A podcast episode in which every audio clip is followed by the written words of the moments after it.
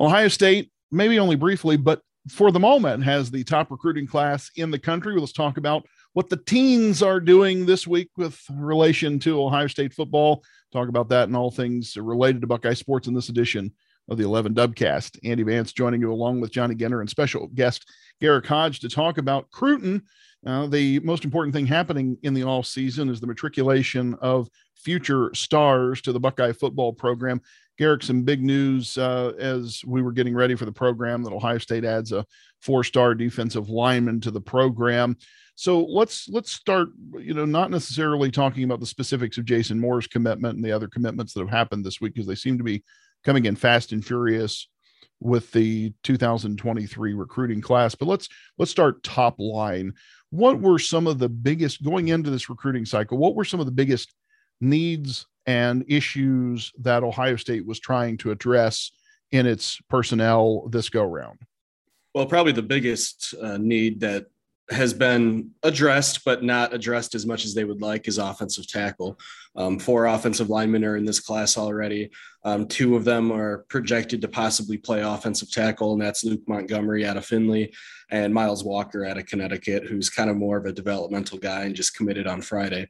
But um, you know they'd like to take five offensive linemen in the class, and Ola a uh, Finnish product, um, would be a nice cherry on top for that. But that's kind of where they'd like to go. But um, if nothing else, Luke Montgomery is, you know, a top 50 prospect in the 2023 class. And um, he's really filled that need quite nicely. But they also, um, I don't, you know, I don't need to say that they need wide receivers because you know it seems that Brian Hartline is basically a kid at recess picking uh, first four picks in a row for a dodgeball tournament, and then everyone else gets to be team captain and pick the leftovers. But um, it was kind of critical that they, you know, if that's what their recruiting strategy is going to be, that they keep doing that with success. And boy, did they ever.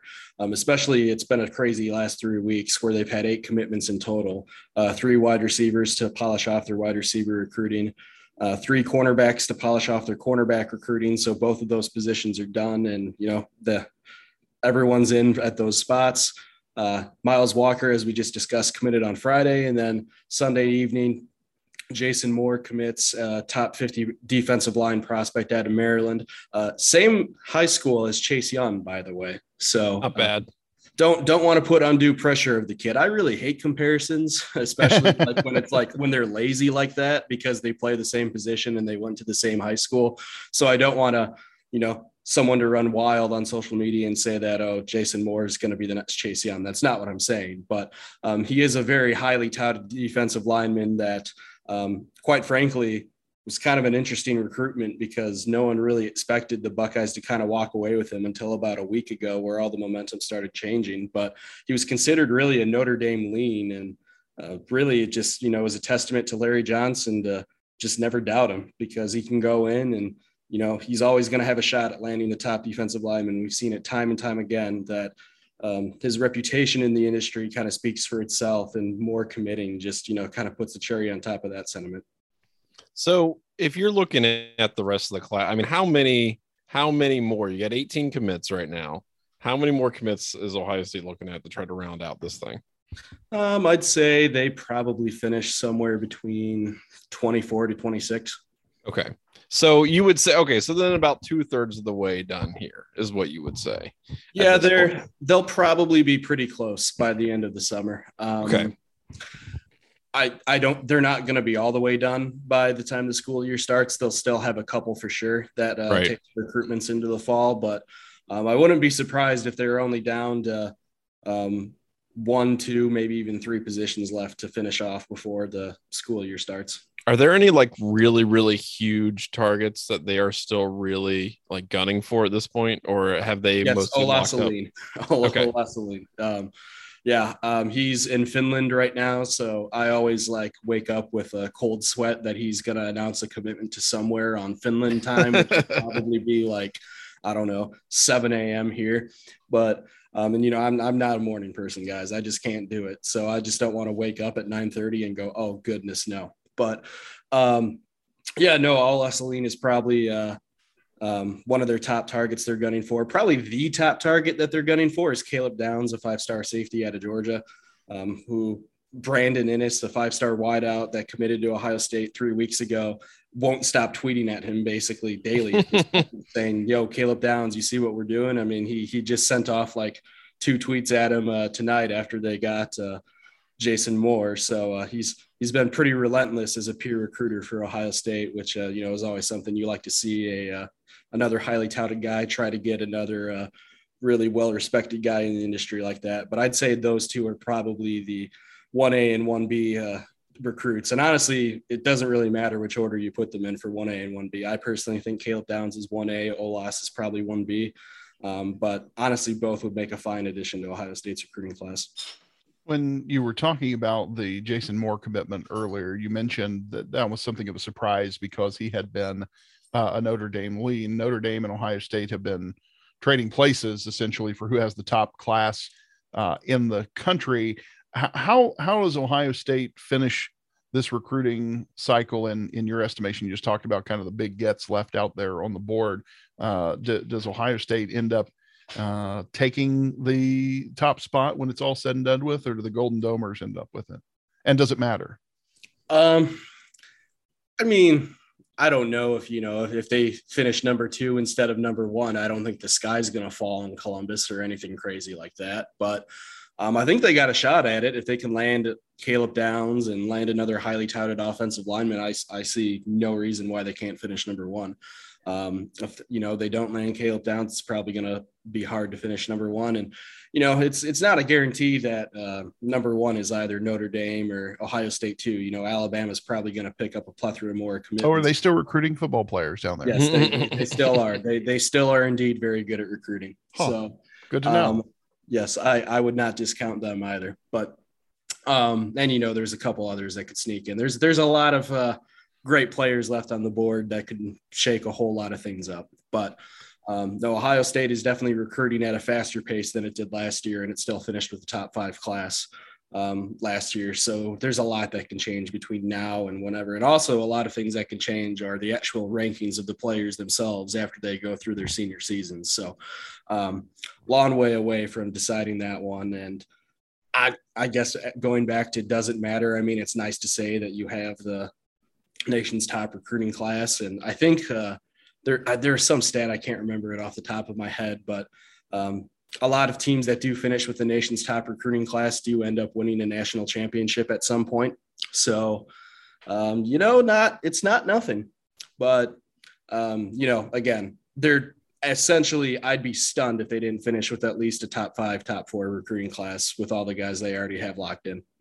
So, what I'm curious about, I mean, obviously, different you know teams are going to operate operate on different timelines you know it's all about their style and how they decide to approach kids and whatever and that's fine.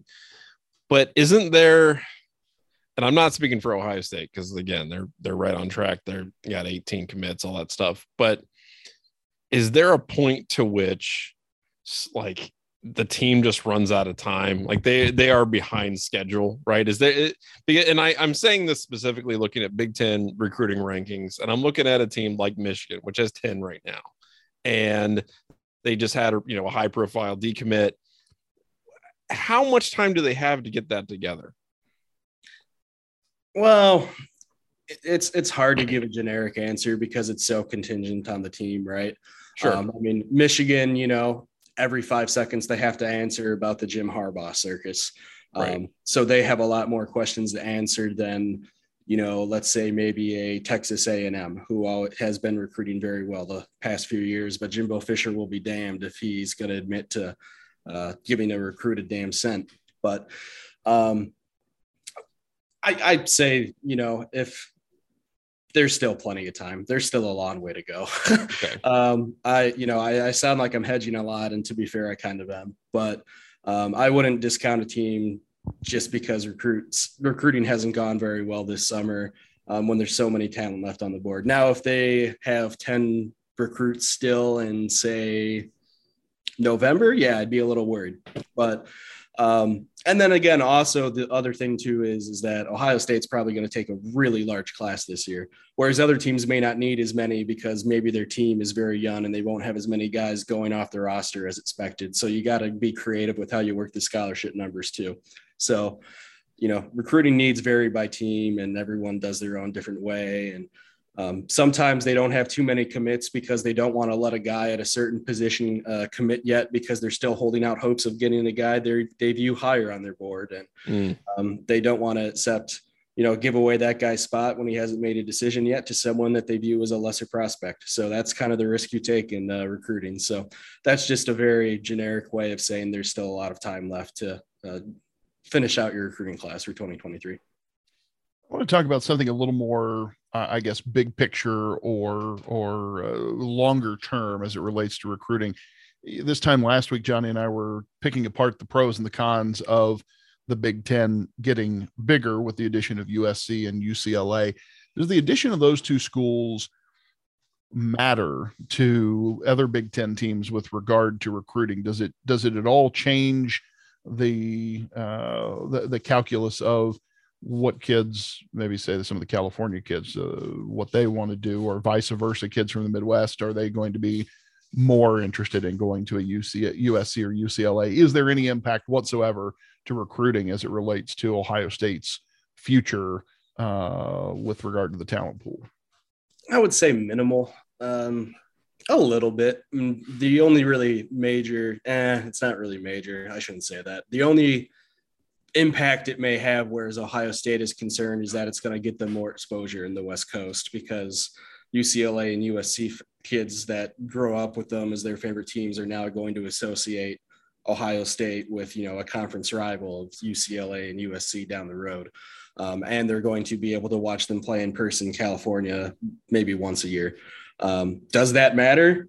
I don't know. Um, it can any assistant coach tell a kid, hey, you'll probably be able to play in, at home at least once a year for your three to four years here. Yeah, you could, but how much of a selling point is that really? I, I guess it depends on the kid, right? But um, I wouldn't say it matters a whole lot, especially it, whereas Ohio State is concerned. They re, have already recruited so well in the West Coast over the past however many recruiting cycles. Um, I honestly think it probably benefits uh, the West Coast recruiting of like other Big Ten teams, like the Wisconsins and the Penn States of the world, more than it does Ohio State, because Ohio State's already a brand name by itself that's already recruited really well on the West Coast. And sure, I mean, it, I don't think it's going to hurt them by any stretch of the measure, but um, yeah, I, I can't really see this making a huge difference in terms of the bottom line of Ohio State's recruiting going forward. Yeah, I'm curious, just in general, I guess, about how not Ohio State because as you said, I mean they're they're you know they're bad. They're nationwide. You know it's they're the ZZ top of uh of the Big Ten. They don't have to worry about that stuff. But like Northwestern going into LA or something, it's just it, it is such a different, strange dynamic to me, especially when you have a lot of these programs like Northwestern, but even Minnesota, Wisconsin, whatever, that might have been more local and they're recruiting like a lot more local and now all of a sudden they are having this opportunity do you think they're equipped to take advantage of that do you think a lot of these big 10 teams even can do that I mean, it depends on the Big Ten team. Um, Northwestern doesn't care how good of a football player you are unless you meet their academic standards. Right.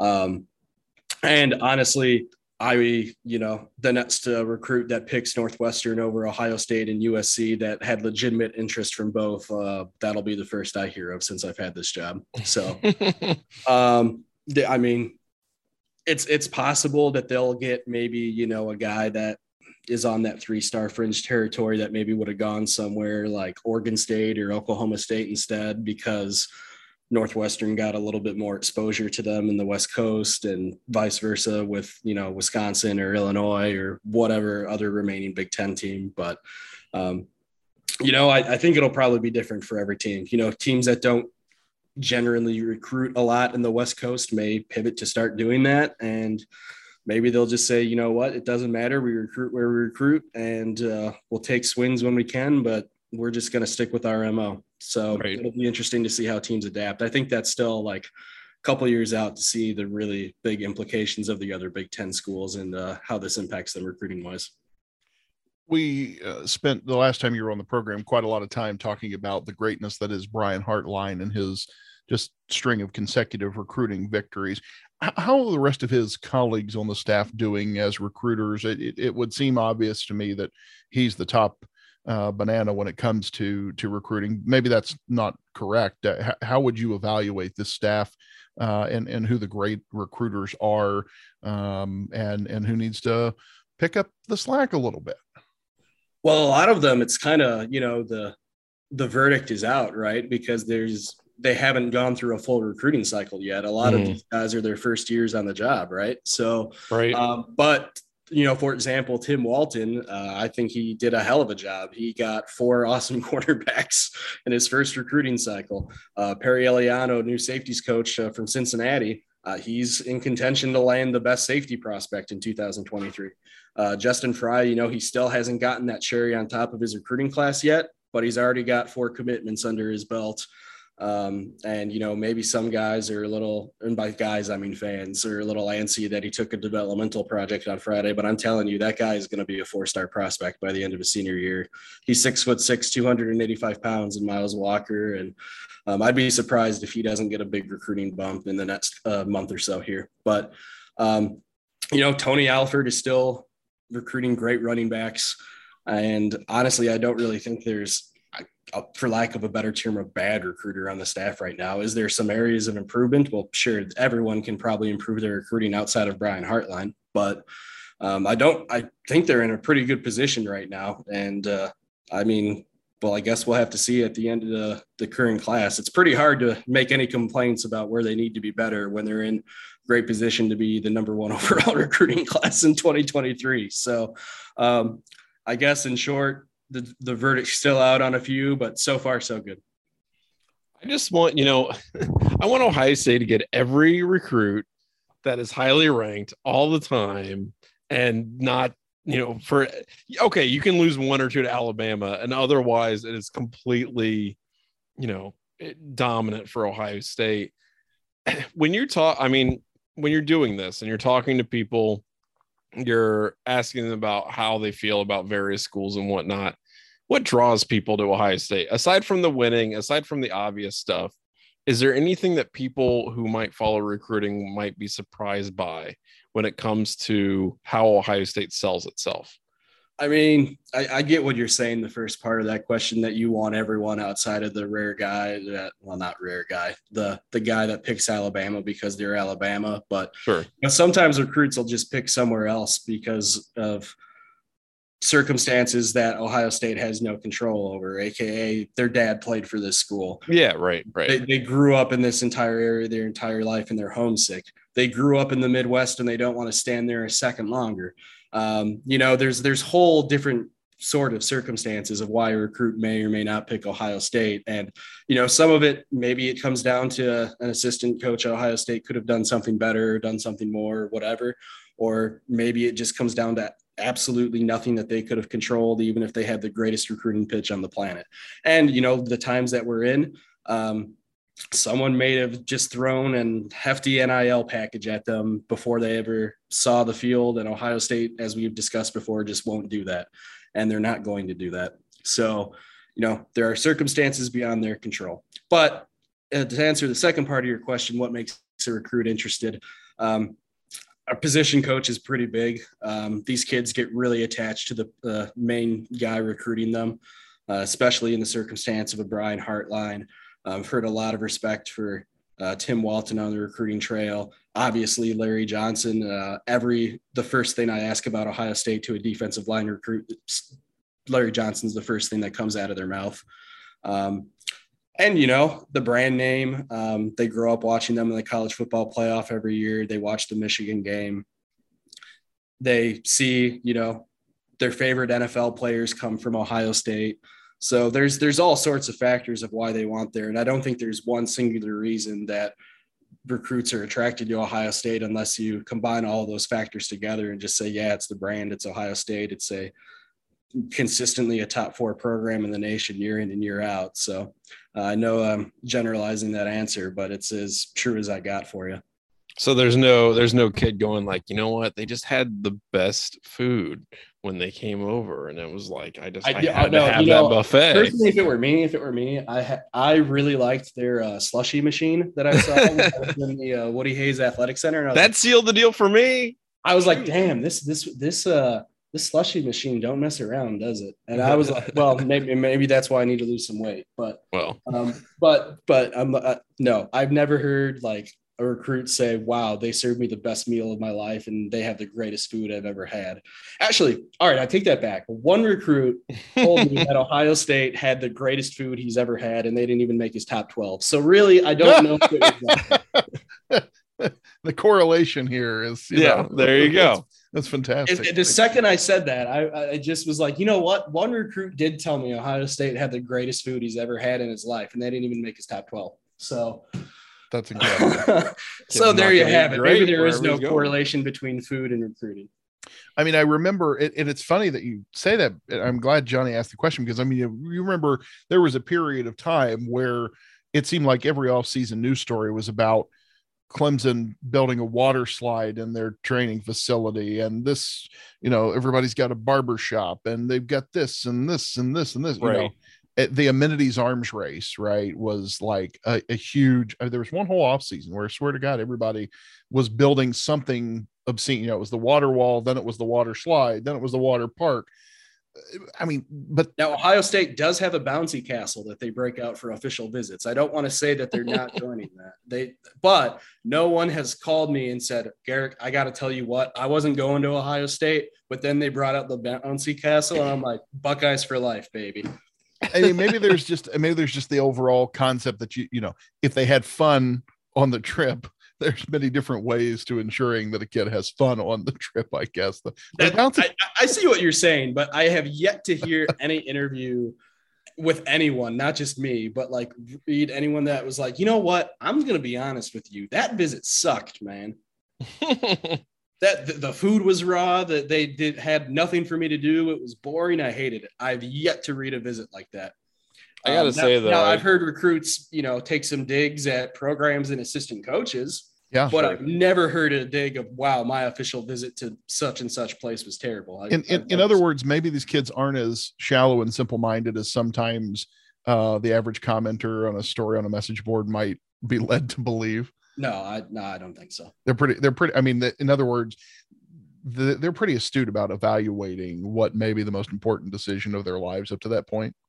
No, most of the kids I talk to are very critical thinkers, and um, a, a lot, common phrase that a lot of them say is they try to block out the noise and keep the main thing the main thing, which is annoyingly cliche. But a lot of them do say stuff like that. So yeah, they they try to keep the noise out, and they they they don't pull a Garrick and just like get goo goo eyes for the slushy machine, and uh, keep more focus on the developmental track and what's the results have been over the past five seasons and you know what your NFL trajectory looks like if you choose this program. Well, that's what Yeah, I was wondering was if there were any, you know, because we are kind of making light of, of this and having a good chuckle at it, but if there are any, uh, what do I want to say, overarching themes or, or is there a kind of a standard process that your average top 50 recruit goes through in evaluating their decision set? Again, it's it, it depends on the recruit. I wish I could give you this really detailed, specific answer, but things are that may be really important to a top 10 guy, may be entirely unimportant to a top 20 guy. Yeah. Um, you know, a lot of Ohio State guys say that they love the family atmosphere. Um, they call it the brotherhood. Um, and then some guys just okay. Is that, a, is that a real thing? Like, I mean, that you, you get that a lot from people. That's not just one of those cliche eye roll things that they say. I mean, you, and is that a, is that a real thing? I mean, I mean, yeah. Um, I mean, I can't confirm that, you know, I haven't been a part of it, but No, no, no, but I can- mean, but, but you I talk can, to can tell you guys. that everybody tells me it exists. So Yeah. yes. Um, yeah, I'd confirm that that's definitely a real thing and that everyone in that program truly believes it's a brotherhood. I have no doubt about that. I just think it's it's it's fascinating how this all works out and the process that it goes into because I, I don't know, man. Like when I was 17 years old and trying to make life decisions, you know, somebody says I got a bouncy castle that I have access to. I'd be like, well, sold, done. I'm good. Like I don't. I. It's well, a lot of them will look at it in two main questions. Um, I think, and a, a lot will say, "Do I want to go to a place where I may have to sit a year or two, um, but I think that I can develop the best here, or do I want to go to a place that will let me play from day one or at the you know the worst i start in my second year after i take a redshirt year. What's my quickest path to the playing field so i can get noticed quicker? Right. Um, you know those are probably the two biggest discrepancies for a recruit. And you know if you find a place where you believe both go hand in hand together then great you probably found your next home. But so there you go. Well and it's also probably fair that you know these guys are the elite of the elite, right? You know, they they are making they they already are thinking about the NFL and what comes after and the next step and all that. So that I that, yeah, that's a, that's another thing too. I don't think I've interviewed a uh, five star or four star recruit that ha- has gone. You know what? I just want to go someplace where I can have a rock solid three or four years, and then right. Like, you know they, they'll talk about like the real life wednesday program and like the preparation for life after football is like a backup plan because you know they're they're pragmatic. They don't want to assume that they're just going to be first round draft picks or anything like that. But they also you know are going into this with a i'm going to work my butt off and i'm going to make the nfl one day. What school can help me get there and what mm-hmm. how how can i reach those dreams? Um, i don't think anyone's going into it like i just want to go to college and then that's that. I don't want to play football after that. And honestly, really want that Rudy Ruettiger experience. That's yeah, really, yeah. Honestly, if anyone did think like that, I don't think Ohio State would be recruiting them. So not a fit. Not, right. not, a fit. Garrick Hodge, the uh, the recruit whisperer at 11warriors.com. Fantastic insights as always and much appreciate you breaking down the the latest Cruton news. You can follow his coverage uh, as well. You should at 11warriors.com and via the Twitter as well. Uh, stay in the know. Garrick, thanks for joining us on the Dubcast. Thanks for inviting me. All right, Johnny. The the beat goes on. Other uh, news we'll we'll deal with. Uh, kind of wrap this thing up a little bit later in the program. We'll talk about some Ohio State wrestling news. But I want to get because I I know we've got one that we have been uh, putting off for a few weeks now due to breaking news. A pretty big ask us anything questions. We're going to go into that. The the meat of the program. The the heartbeat of our particular brand of podcast. Ask us anything, which like the Dubcast in its entirety is brought to you by the Dry Goods Store at 11warriors.com com. Hats, t shirts, stickers, stock up, friends. Fall is coming. You want to have the uh, attire appropriate to your favorite season of the year. You can find it at drygoods.11warriors.com. To the mailbag we go. Johnny, what have we? Well, we want to remind you that you can send us questions to ask us anything. And again, you can ask us literally anything to dubcast at 11warriors.com. So let's go ahead and get started here with our good friend Alvin. Uh, who wants to know? Very simply but very uh, I, I, guess it's a, it's it's it's a wide-ranging question. What is the best landmark in the world? Wow. The whole world. The whole world. I, the I mean, entire world. The planet earth. What is the best landmark? I mean I, i've seen a few cool things in my life but i have not seen enough of the the great ones to just be like that definitive. I've never been to the pyramids, for example. I've never been to the yeah. Eiffel Tower. Well, I've been to the Eiffel Tower at Kings Island. That was pretty great. Uh, does not count. That does not. That does not count. Uh, been to the statue. You know what's wild? Real quick. Sorry to interrupt. No, no. Eiffel Tower at the at, at Kings Island is pretty big, right? Yeah. The actual Eiffel Tower is three times that size. Yeah, it kind of terrified me one time we, heights are not my thing. I think we've talked about that before. Yeah. And I, but I used to, I mean, when I was a kid, we would go up to the top and it was really cool.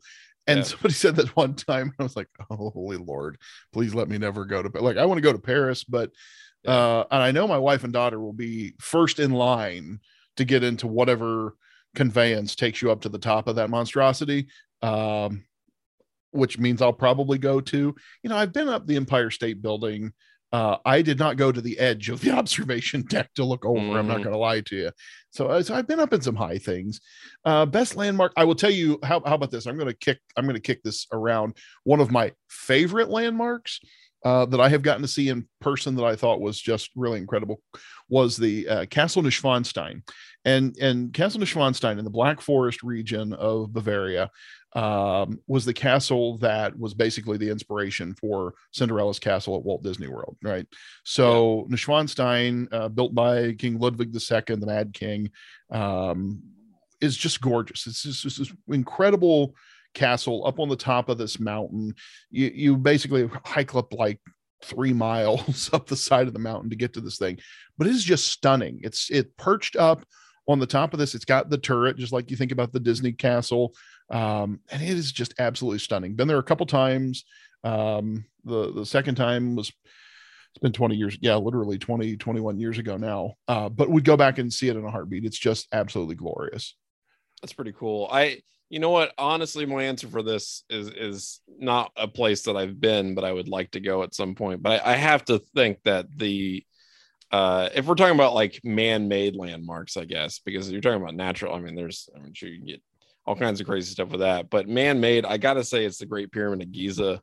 That the thing was built 40 like 4,500 years ago, and it was it was the tallest man-made structure for roughly 4,000 of those years.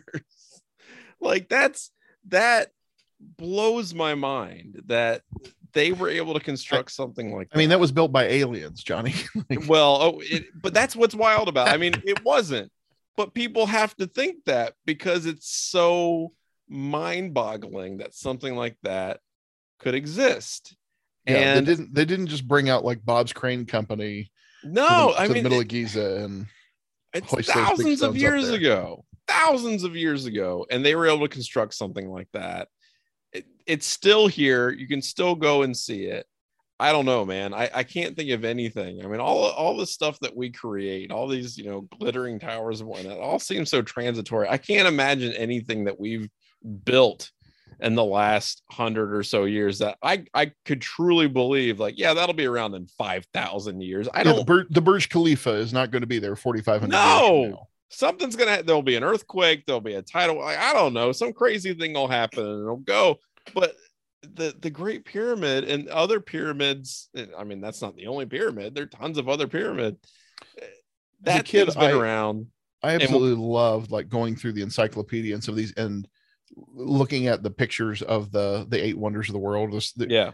Well, it was the seven wonders of the world. I'm counting Andre the Giant as the eighth wonder of the world. Sorry, sorry, you kind of inserted that one there. But I, I mean, I always loved looking at those, and of course, that's the one that's left. I, of course, right. if you, this is assuming that you believe that the others where you know was there really a colossus of rhodes was there really sure right you know the hanging, hanging gardens, gardens, of babylon, babylon. And, and, and so on but i mean i love that because it was it was that same kind of concept right that that ancient man could have created something that incredible. And of course, some of them were less incredible than others. You know, the the mausoleum of uh, was it the ma- mausoleum of I can't remember what the, the, rest of it was. There was a mausoleum, and you're like, okay, that's less cool than right. you know the, the Colossus of Rhodes. The Colossus was the one that I was just always thought was super cool, and of course has shown up umpteen times in pop culture over the years because uh, it's just such a, a, a, a, fantastic concept that you would have this, you know, ginormous.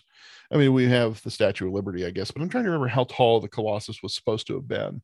Uh, versus the lighthouse at Alexandria. The library at Alexandria was where was the lighthouse? The library was at Alexandria. Was the lighthouse at Alexandria too? Yeah, I think so. I'm trying to remember what all seven of them were. It was the pyramids, the lighthouse, the library, the Colossus, the Hanging Gardens, the mausoleum thing. That's six. I'm missing one. I don't know.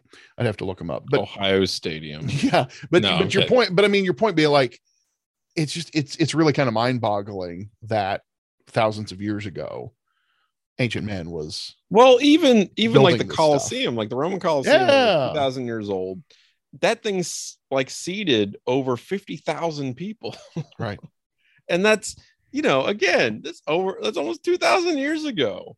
It just to me this kind of stuff is just mind-blowing and I love I love learning about it and and I just yeah, for me it's got to be the Great Pyramid of Giza because I don't know what on this planet can connect or, or can compete with something like that. I just it, I don't think there's anything comparable. It's just unbelievable to me. I mean, we talk about you know the, the mound builders in Ohio, right? There are yeah. there are like structures in this state built by ancient man that I think are fantastic. The you know the the Great yeah, Serpent Mound's cool. unbelievable. Great Serpent Mound is predated by the Great Pyramid of Giza by like 3,000 years. Right. like that's that's the kind of stuff that blows my mind. So I don't know, man. I just I, I, gotta say the Great Pyramid. I think it's it's unbelievable in terms of like natural wonders. I mean, I don't know. I mean, you say Mount Everest or Denali or whatever, but Grand Canyon, um, Grand Canyon. I mean, Grand Canyon's got to be super high up there. But um, yeah, man, just the the fact that ancient man was willing to take literal generations to construct and, and create things and not even ancient man i mean you look at some of these you know like cathedrals that were built in the 1400s or the 1500s that are just these mind-boggling works of art um i don't know. I i just i really love and appreciate that stuff. Well I, I went to part of our honeymoon uh my wife and i took was to florence and you see some of this stuff and you're like this is just this is bonkers. I can't believe this stuff exists. You know we saw michelangelo's david and yeah. that's you know it's it's like eight and a half feet tall and you're just in awe. I mean it's it's unbelievable what these artists and, and artisans were able to accomplish. So um yeah I, I love it. That's a great question. Thank you for sending that in alvin. Um next one here this is from josh. If you were to become a competitive eater what food would you choose oh. to compete in? I gotta tell you i that is one I don't have a very high gross out factor. We were we were talking about horror movies last night around the the, the house, and I don't watch a lot of those anymore. Um, I used to watch like all of the Saw movies, and that you know like gore and guts and so on never really that never bothered me. But I don't know. The whole competitive eating thing has never that has never been something. And I'm a big guy who eats a lot of food. Okay, and maybe that's why like I know what it feels like to be full because right. maybe I went back uh, for seconds one too many times or something like that. Maybe that's why. That's such a turn off to me uh, that I don't even know. I don't even know that there's anything that I'd be like, yeah, I'd totally smash a million chicken. Probably the closest a million of things. Pro- probably the closest thing that ever came. I remember one time uh, when I was so it's probably freshman or sophomore year at Ohio State. Uh, there was the where the B Dubs is now at High and Lane is like you know new fancy B Dubs. The B Dubs at High and Lane when I was an undergrad was like a dump. It was a dive bar, right? It was yeah, dark. Yeah. It was it was a bar that served chicken wings. Sure. And so, but we went there a lot, and my my roommate Matt and I went one time, and I swear we ordered like a hundred wings, and the two of us just ate like a hundred wings. It's pretty good. I mean, that's probably the closest that I've ever come to anything remotely like that. Uh, I don't know. Yeah, not my. The problem is, here's the thing: if you're going to become a competitive eater, there's two aspects to this. One, it's got to be something that you feel that you can really just crush, right? In terms of the amount of food that you can eat. But it also has to be something where you can be competitive, right? You're yeah. you're this is this is not just an eater. You're not right. just eating. You have to compete against other people to eat more of. And I think the problem with wings is that a lot of people are going to be eating wings. I feel like that's some pretty stiff competition. So you got to, if you feel that you can compete in wings, I think that's that's you know respectable. But I I feel like you're going to have some pretty stiff competition out there. And I feel like the time factor is also a thing yeah. because I might be able to smash a lot of wings. I don't know if I could smash a lot of wings in six minutes. You know what I mean? Right. Like that time we had a hundred wings we were probably there 45 minutes, right? I mean, like it was. I don't know, 45, 100 wings, 45 minutes, pretty good though. I got, I got to say. I mean, I don't know how say. long it was, but I was like, it was a leisurely meal, right? Like we weren't sure. doing it between classes on a Tuesday. you know, it was one of those like Friday, we're done with classes, we're gonna go have a beer and some chicken wings kind of thing. Yeah. Um, you know, the other thing I wonder about with competitive eating is would it be better to be competitive at something that you didn't like all that much. I don't mean like you hated it, like, oh, I'm going to be competitive in lima bean eating. I yeah, yeah, lima yeah. beans. But like if your favorite food is, we'll just stick with chicken wings.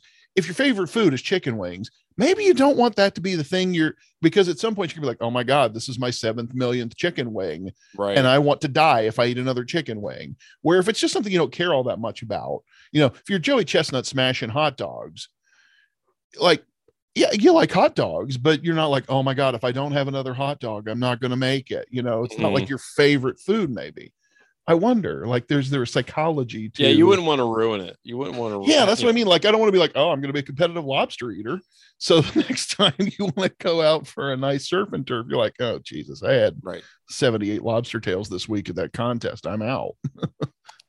I the the amount of food. I mean, that's the thing. That's what that's what's difficult for me because the amount of food that really is involved in competitive eating. I don't. I just don't know that I have the ability.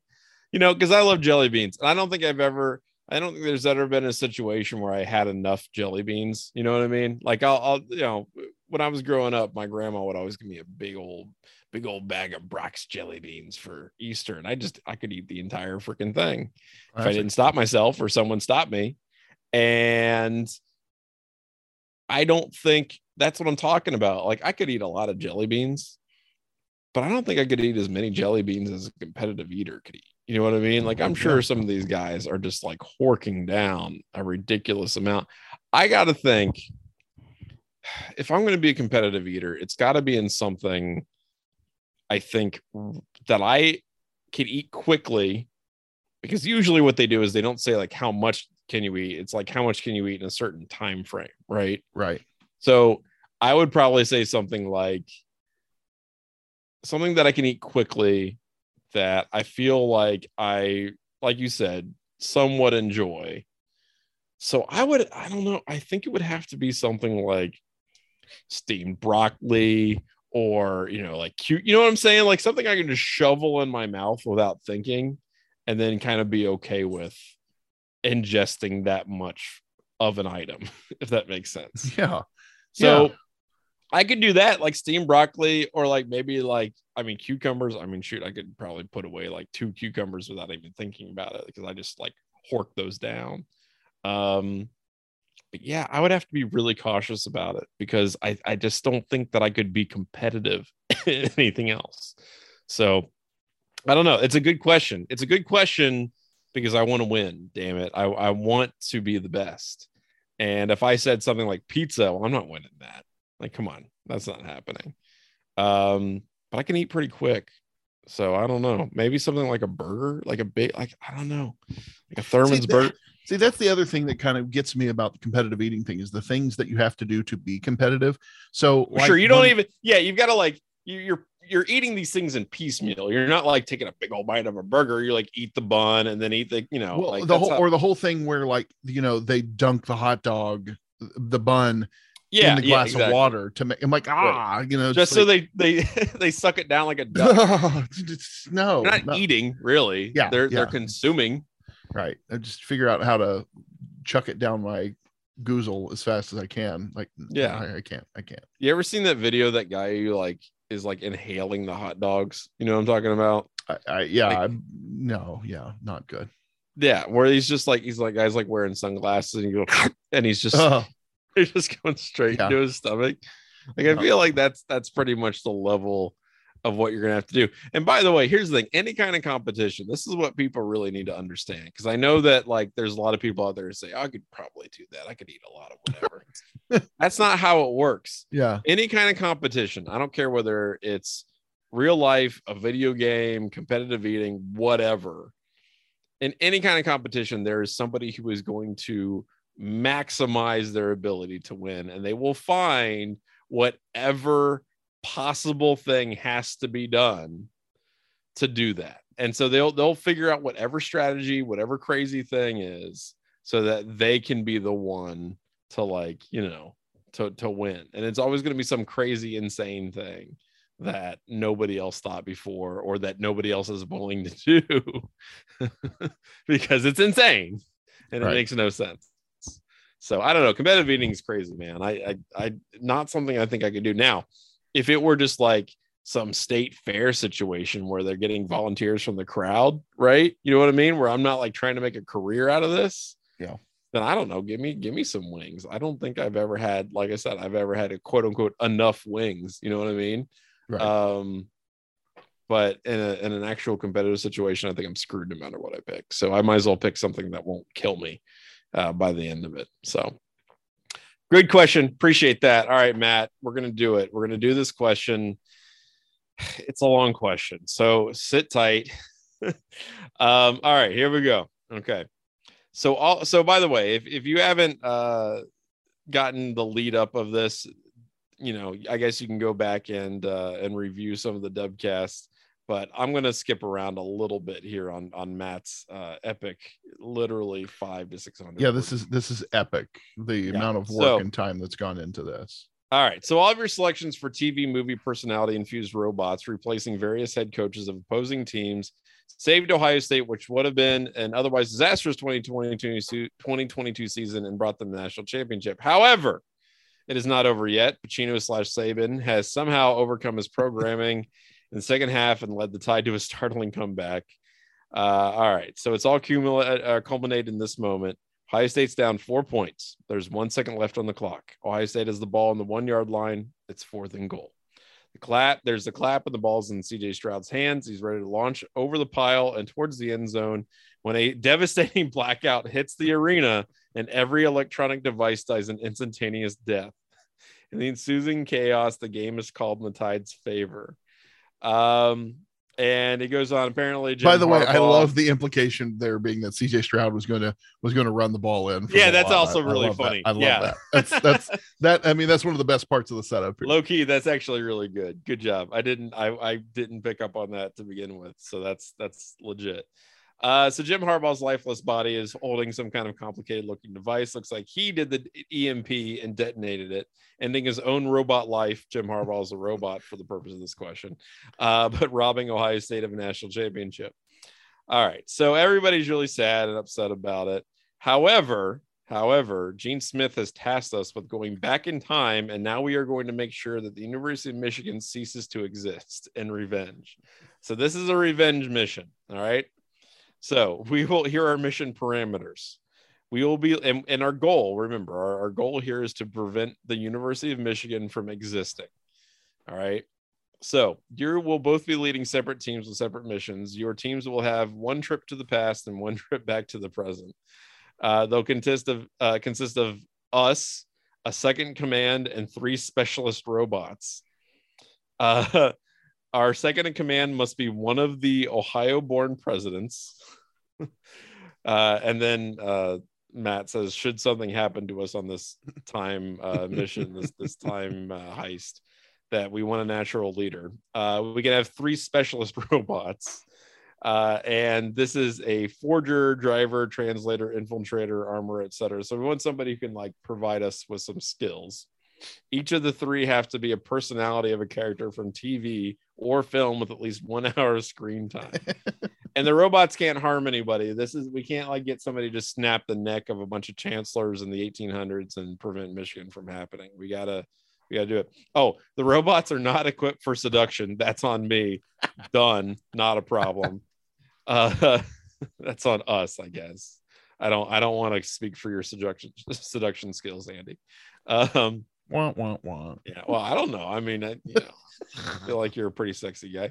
Uh, should you select a character with a superpower, other supernatural abilities, they'll have the personality, but not the abilities. All right. So now we have oh, to. Oh, man. Yeah, I know. It's, it, you know, it, this makes it difficult.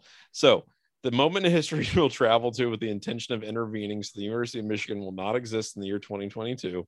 What is our plan plus our exfiltration?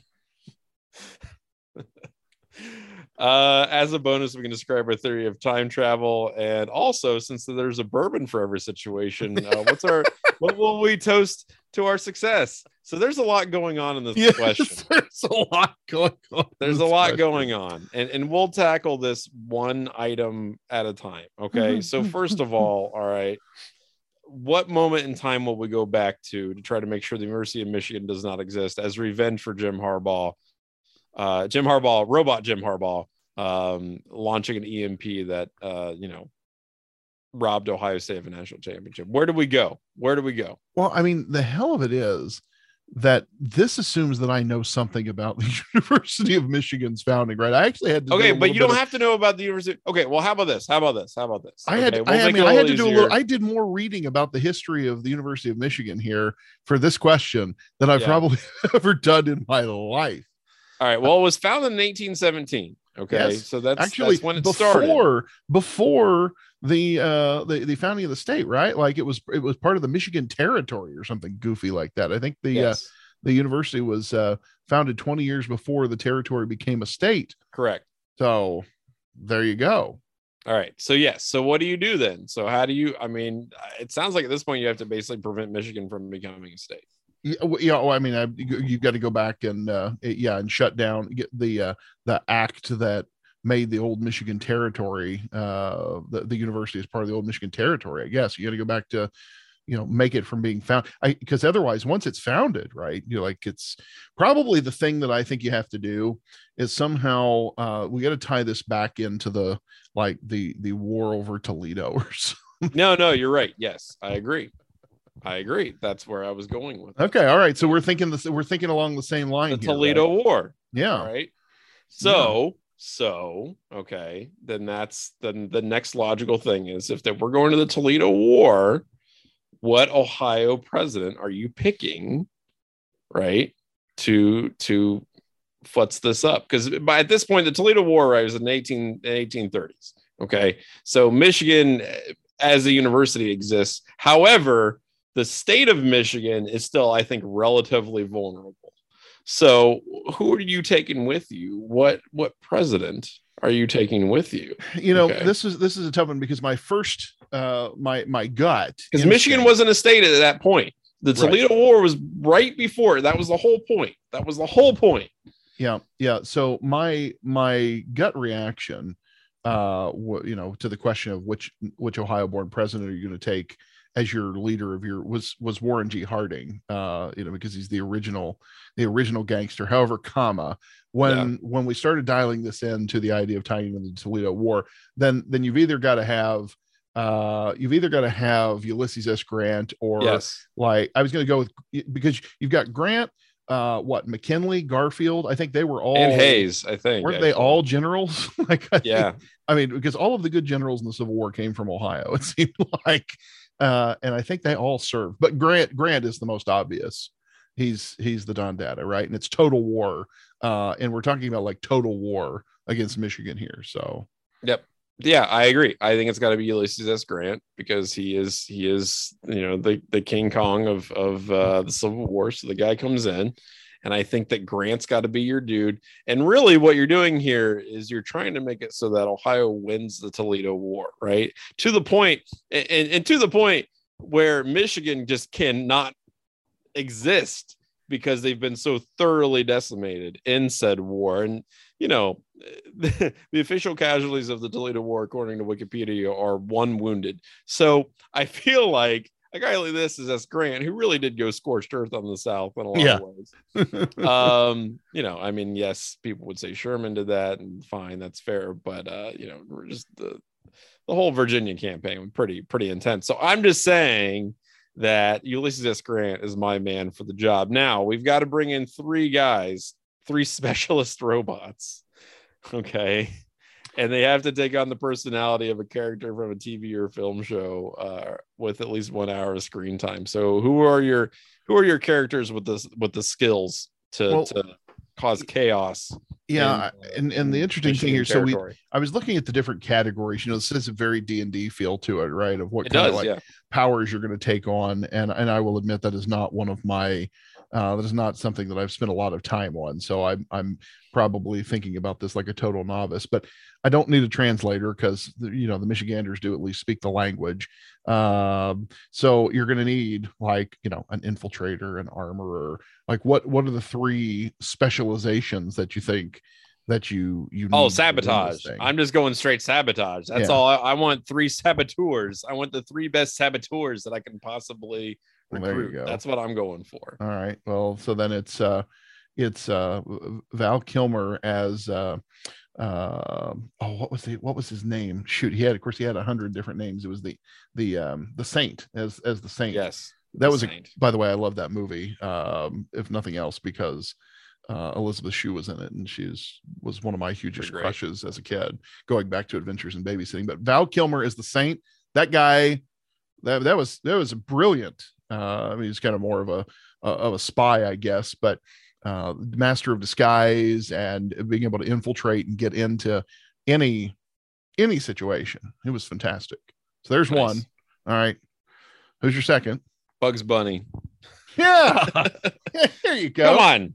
Take come that on. left turn at Albuquerque and uh, go blow something up. Let's go. Let's go. Bugs Bunny. Are you kidding me? Did everyone seen that uh that gif of Bugs Bunny uh literally taking a saw to the Cutting state off Florida, of right? Florida Yeah. and and dumping that right into the ocean. So yeah, I feel like Bugs Bunny could do something similar to Michigan and uh the Great Lakes as a last resort. So I'm fine with that. I'm I love 100 I think Bugs Bunny has got to be one of the dudes. All right. Uh, and so- and your and your third. So Val Kilmer, Bugs Bunny, I feel like these are two guys with very different uh skill sets. Heck yeah. They're both both saboteurs, but you know, also like uh, maybe maybe slightly different personality styles. You know what I mean? So you need yeah. so with them and Ulysses S. Grant, uh, I think you need somebody to like kind of round out the team. So I got what Mr. T. Come on, from the A team. If you if you if you have a problem I pity the fool. and you and you need someone to and, and you need a, a solution and you can find him. I think Mr. T's got to be the guy. What is the actual name? What is his actual name? B.A. B.A. Baracus. Baracus, right? B.A. Baracus. Yeah. B.A. Baracus. So VA gotta short B.A. for Baracus. bad. You know. Badass bracket. I Yeah. yeah. So so yes, I I gotta say B.A. Baracus, Val Kilmer from The Saint, Bugs Bunny, and Ulysses S. Grant are gonna go ahead and take care of this. I'm not too worried about it. And I'll be in charge of seduction. That's fine. I'm not worried about I, it. I, don't, I don't see how this plan can fail. I think we're good. Now, uh, we okay. Now the plan is just to cause absolute chaos. I mean, first of all, you've got U.S. Grant who's going to be able to go in there and just, I I think, rally the troops, get people to invade. Bugs Bunny who can impersonate and just infuriate anyone in the state of Michigan. Uh, to the point where I think they would just exhaust themselves. I don't actually know what Val Kilmer does in this. I don't remember that one very well. Oh, you gotta Uh, watch it. It's a great movie. I'll have to check it out. Um, but be able, I mean, any kind of like bar fights, because that's really what the Toledo War was essentially. It was just a series of bar fights. Uh, I feel like Mr. T and B.A. Baracus is, is your dude in that kind of situation. Like, really, a guy who can just, you know, have anyone's back. So, yeah, constant, constant, low level antagonistic warfare uh, led by the greatest, uh, you know, I would say one of the greatest generals in American history uh, in terms of leadership. So yeah, there we go. And and that so the Toledo War extends beyond the strip, goes all the way up to that mitten, the top of the mitten, and it becomes part of Ohio. And Michigan just becomes, you know, Northern Ohio University, Ohio Northern University. So Ada, instead of instead of having O and U in Ada, now it's in Ann Arbor. And there you go. I love it. Now celebration time. What are we drinking? Because I th- Oh. this is not a place where I would be an expert. No, uh, you know, I'm going to actually do a bourbon that I think is perfectly appropriate for uh, a Big Ten rivalry victory. Uh, that would be Four Roses. I'm going to go specifically with the Four Mm. Roses uh, single barrel, which is one of my favorite bottles in in my uh, cupboard now. Four Roses with Granddad's bourbon. If it was good enough for Granddad, by God, it's good enough for me. Okay. The uh, single barrel I quite like. The small batch select. The small batch is okay. The small batch select is better. Uh, and again, better in this case is a total uh, personal preference term. I, I enjoy it better. Others may, you know, as, as Ramsey would say, there is a bourbon for every situation. And, and remember, tastes uh, are very subjective. So you might like X and I might like Y, and both are perfectly valid choices. So when I say it's better, it's it, it- to my palate, to my particular preferences, I like the small batch select better than the small batch, uh, but probably the single barrel is the one I I prefer of of all three. So I don't really Right. keep the stock yellow label around. That was what Granddad drank was the yellow label because the others weren't things they were pouring, um, you know, in the 70s and early 80s up to Granddad's passing. But um, the I have the single barrel select and the or the small batch select and the single barrel both in the pantry right now and are both quite good. All right, fair enough. I, you know what? I gotta say the the roses there. My only experience with that is uh, some, when I was living in Japan. Some friends of mine decided to get a bottle of that and uh, try to beat Mega Man while we Oh, nice. while we drank through it one night. And I don't remember much about that night or uh, the taste of, Yeah. of said alcohol, but I'm sure it's very good. Um, in, in maybe more sophisticated context than uh, me and my friends just uh, pounding a bottle of uh, of that while we uh, lost repeatedly to a very difficult uh, NES video game. So cool. All right, Mega there Man we was go. I think we got it. I think we. I think finally we have we have determined uh, an answer to this question, and I, I appreciate again, Matt, your unbelievable dedication to all of this. And uh, your excellent creativity, because frankly, this uh, there's no way in hell I could come up with something like that. And So- and I would say, friends, get you get you a friend who loves you the way Matt loves the Dubcast to put this time and effort I agree. to put the time and effort that went into this whole series of questions. You know, you you need that kind of love in your life, Matt. My hat's off to you. Yeah, thank you, sir. Uh, so yeah, if you have any other questions, it doesn't have to be to quite that level of complexity and dedication. If you have any questions whatsoever, please go ahead and send those to uh, the Dubcast and ask us anything. I mean, we get questions ranging from what's your favorite color on through to, you know, a 600 word mission to destroy the University of Michigan in the past. I mean, we we really will take all comers. And we love that about this segment of the program. A couple other odds and ends to finish this out. A shout out to some young Ohio State wrestlers. Three members of the Ohio State wrestling program traveled to Mexico this weekend for the U20 Pan American Championships. Uh, assistant wrestling coach Logan Stieber, who, of course, uh, I always love to tell people's um, four-time NCAA champion himself. Uh, more men have walked on the moon than have won four NCAA wrestling championships. But Coach uh, Logan Stieber took three young Buckeyes: sophomore Andre Gonzalez, a 57 kilogram, incoming freshman Nick Bouzakis, a 61 kilos, and Nick Feldman, who was our heavyweight, incoming heavyweight, represented Ohio State in freestyle competition, and all three uh, took gold at the U20 Pan Ams this weekend. So, congratulations to those three gentlemen, Andre Gonzalez, Nick Bouzakis, and Nick Feldman.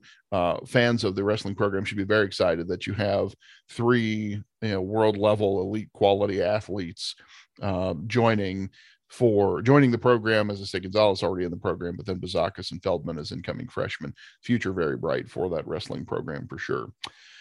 All right, Johnny, great episode this week lots uh lots of ground covered and i i think uh i think we I think we owe ourselves a hearty pat on the back for putting I together agree. a pretty great program Yeah, not too bad. And again, thank you so much for sending those questions in, and thanks, of course, to Garrick for coming and, and laying some recruiting stuff on us. We love it. all right until next time friends i'm andy I'm Johnny. thank you for joining the 11 dubcast